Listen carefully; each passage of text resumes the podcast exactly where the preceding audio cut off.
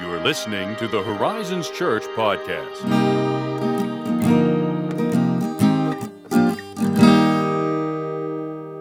Greetings. Greetings. How goeth it? I think it goeth well. I Great. have truly, at this present time, nothing to complain about. Well, that's fantastic. Not that I should be given to grumbling, but um, has that ever stopped me? Not Do not as grumble as they did in the wilderness. Yeah, pretty rough scenario, to be honest. that would be pretty rough. I have nothing resembling that at all. Well, thank goodness. I have a warm house with a working furnace and Yeah. cupboards and fridge full of food. And, Some would say my furnace works too well, actually. oh, keeping you too warm, does it? It's it's funny because when the heat kicks on, the heat is hot. It is mm. powerful. Ah. I'm I'm like funneling the convection heat of Mount Doom from Mordor. like it's it's intense. And then in the summer when I have the AC on, it is so cold. It is as if I've been buried in the snow. The pass of Caradhras. and Saruman has brought down the mountain. It's Saruman! Ethan screams as the air conditioner just turns on. You know, Yeah, it's pretty wild. his It's guests effective. are like, "Sir, this is a Wendy's in his house." Oh, I mean, that means your climate control. I mean, when it works, it works. You know, it it's certainly does. that's great. I mean, I guess I, I presume I mean, it's better than the alternative, I suppose, right? exactly right. Yes, yes, that's good. That's good. Any big plans for Christmas for you? That's Um, dating when we're recording this podcast, but I don't care. presently no no extravagant plans. I'm, I've already kind of started the process of of seeing different family members in different places. So uh, much of that will have been kind of wrapped up by then. It'll be a very relaxing period after Nice. Christmas, uh, waiting for the new year. Delightful, delightful. How about you? Yeah, it's doing the same old for Christmas time, which I mean, it's fine by me. That's I like the same old. I don't want that to sound like oh, same old, same old. Blah, blah, blah. Right. But yeah, we've already had one family party on Morgan's side that we've done, and we got another one coming up, and mm-hmm. a few assorted and sundry Christmas gatherings, and all that fun stuff. So hmm. yeah, getting ready, and it's it's nice. It's nice. Yeah. So it will be especially nice to get closer to the end of. Oh, actually, no. On this note, I was about to I was about to slip into old secularly minded habits because, just as a reminder, everybody, just as a reminder, Advent goes up to Christmas Day, and then the celebration of Christmas on the church calendar goes twelve days. Hence the song "The Twelve Days of Christmas." So it begins at Christmas, Yes, and it begins at Christmas and ends on Epiphany, which is January sixth. whoa, okay, Yeah, so uh, we should the- be yeah. So I am looking forward to celebrating Christmas with Mm. a little bit of time off and a little bit of calmness, you know, because Yeah. funny enough, that's when everybody kind of settles down is after Christmas. very, very But true. that's exactly when I'm like, well, I'm celebrating because Christmas is 12 days, buckaroo. What is your in that period? Really, as soon as the Christmas Day passes, how does the environment of Christmas decor and the music how does that how does that sit with you as it reaches the end of the year and the beginning of the next? Um, I love it. Just keep it up, keep it all up. Yeah, that's what I'm. I actually, between all of us as friends here on the podcast, if if I had it my way, because that's what matters is my way, you know, as it always does. But Advent, you could still, you know, decorate and mm-hmm. have your trees and holly and lights, mm-hmm. but the tone would not be depressing, but it would be more expectant and somber, I mm-hmm. guess. I don't I'm trying to find a good word for that. Doesn't I don't want it to be dour, but it's like we're waiting. This is the waiting period. Mm. And so your songs are more oh come oh come Emmanuel, that kind of stuff. And then when you get to Christmas Day and the 12 days of Christmas, it's joy to the world and you keep the Christmas festivities with even more exuberance would be my you know, instead of just ending, most people, you know, oh, Christmas Day's here and then we're done. And it's like, oh, we're like, no, no, no, no, no. Like, actually hold off until Christmas Day and then enjoy the celebration for 12 days. Well, I can tell you one thing: the the Christmas lights in my kitchen are not coming down on the twenty fifth. uh, I, Good. Yeah, I love ambient lighting. I'm not about to give that up. Oh, man, me too. Ambient lighting is the best. Yeah, So, well, that's all delightful to hear. yeah. So, yes, once again, you know, we've we've dated when we're recording this, and I think that's fine. But, you know, as we're approaching 2024, got all our resolutions and habits and hopes and aspirations lined up.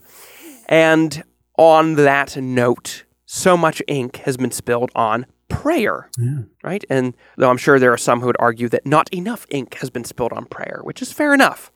But I think that most everyone who calls themselves a Christian knows that prayer is a vital and important piece of the faith. Hmm. But even after all the sermons, books, and Bible studies, it's still hard to do.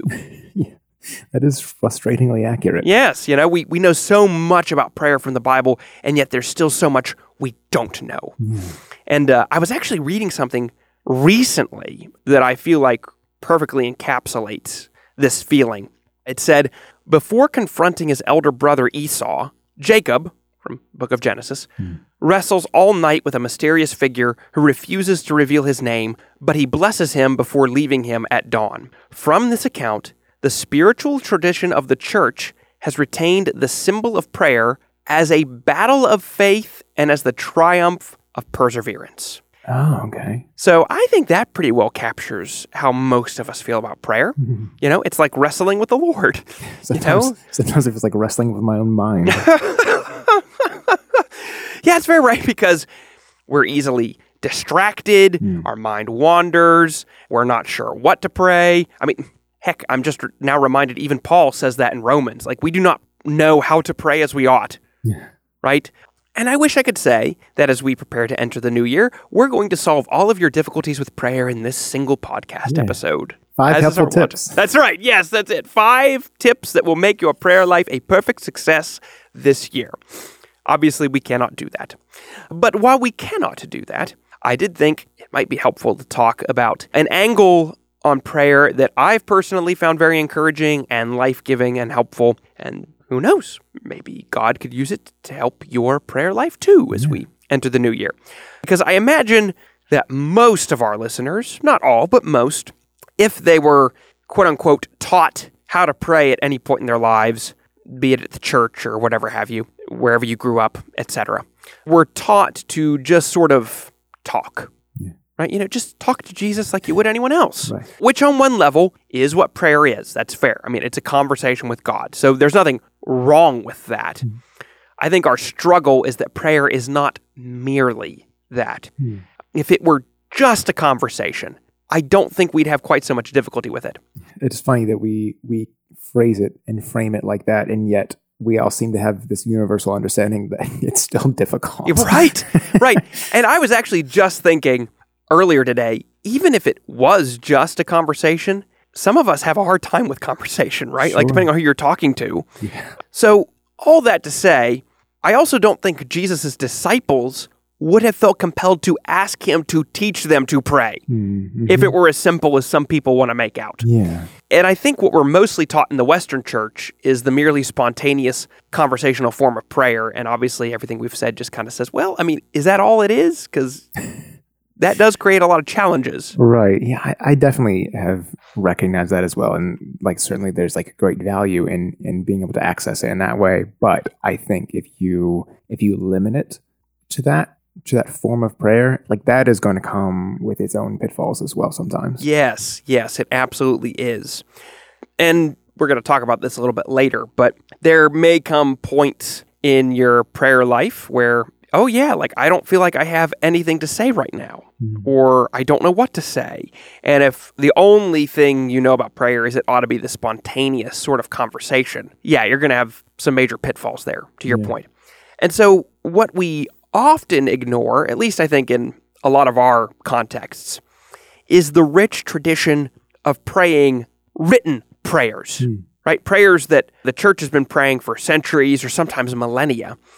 And I do want to touch on maybe why we've made so much of that move. And I think it's because hmm. somewhere along the way, and we don't have time to get into a deep history or philosophical discussion of this, but especially with the move of postmodernity, we've got this idea in our heads from the culture that prayer has to be quote unquote authentic, whatever that means, and that it can't be authentic unless it's spontaneous and made up on the spot. Hmm. Right? Yeah. I can't remember who it was. I hate the made up on the spot part too. Right, right. It's- And and there is this. I, I'm trying to think if it was Charles Taylor or which philosopher it was, but somebody, uh, people, I guess, at length have written about how in the postmodern age, like authenticity has become the chief virtue hmm. of the culture in a lot of ways. You know, there are obviously you could make a case for others, but the irony of that is that if you make authenticity a virtue, you can't get authenticity, Yeah. right? Like Yeah. you end up, you know, It is now some, it's like this almost like idolatrous impression that you're now chasing at the expense of true authenticity. Yeah, right. It's like the person who stages a photo to look authentic with the goal that it look authentic, right? And so on the flip of that then, okay, when we talk about say written prayers. Written prayers if prayed with faith are still prayers. Oh, All right, they can give us words when we feel dry, they can give mm-hmm. structure or at times of seemingly aimless wandering, which is a major thing for me, right? Because sometimes it's it is exhausting to try and think up words mm. all the time, Yeah, absolutely. you know? Yeah. So in my own life, let me let me get down to the nitty gritty here. Mm. In my own life, I discovered written prayers through the Book of Common Prayer, which is Yeah. a 500 year old collection of prayers assembled by Thomas Cranmer for the Church of England back in the 1500s. Yeah. Okay, That's wild. discovered it at a time in my life when I was in one of these low spots where I think most of us feel this kind of semi perpetually. But I was like, my prayer life stinks. you know, like I feel like I'm as much as one does. Like I'm, I've got a good rhythm of Bible reading and meditation and all these other spiritual disciplines feel good. It's just it, prayer always feels like the pain point. Hmm.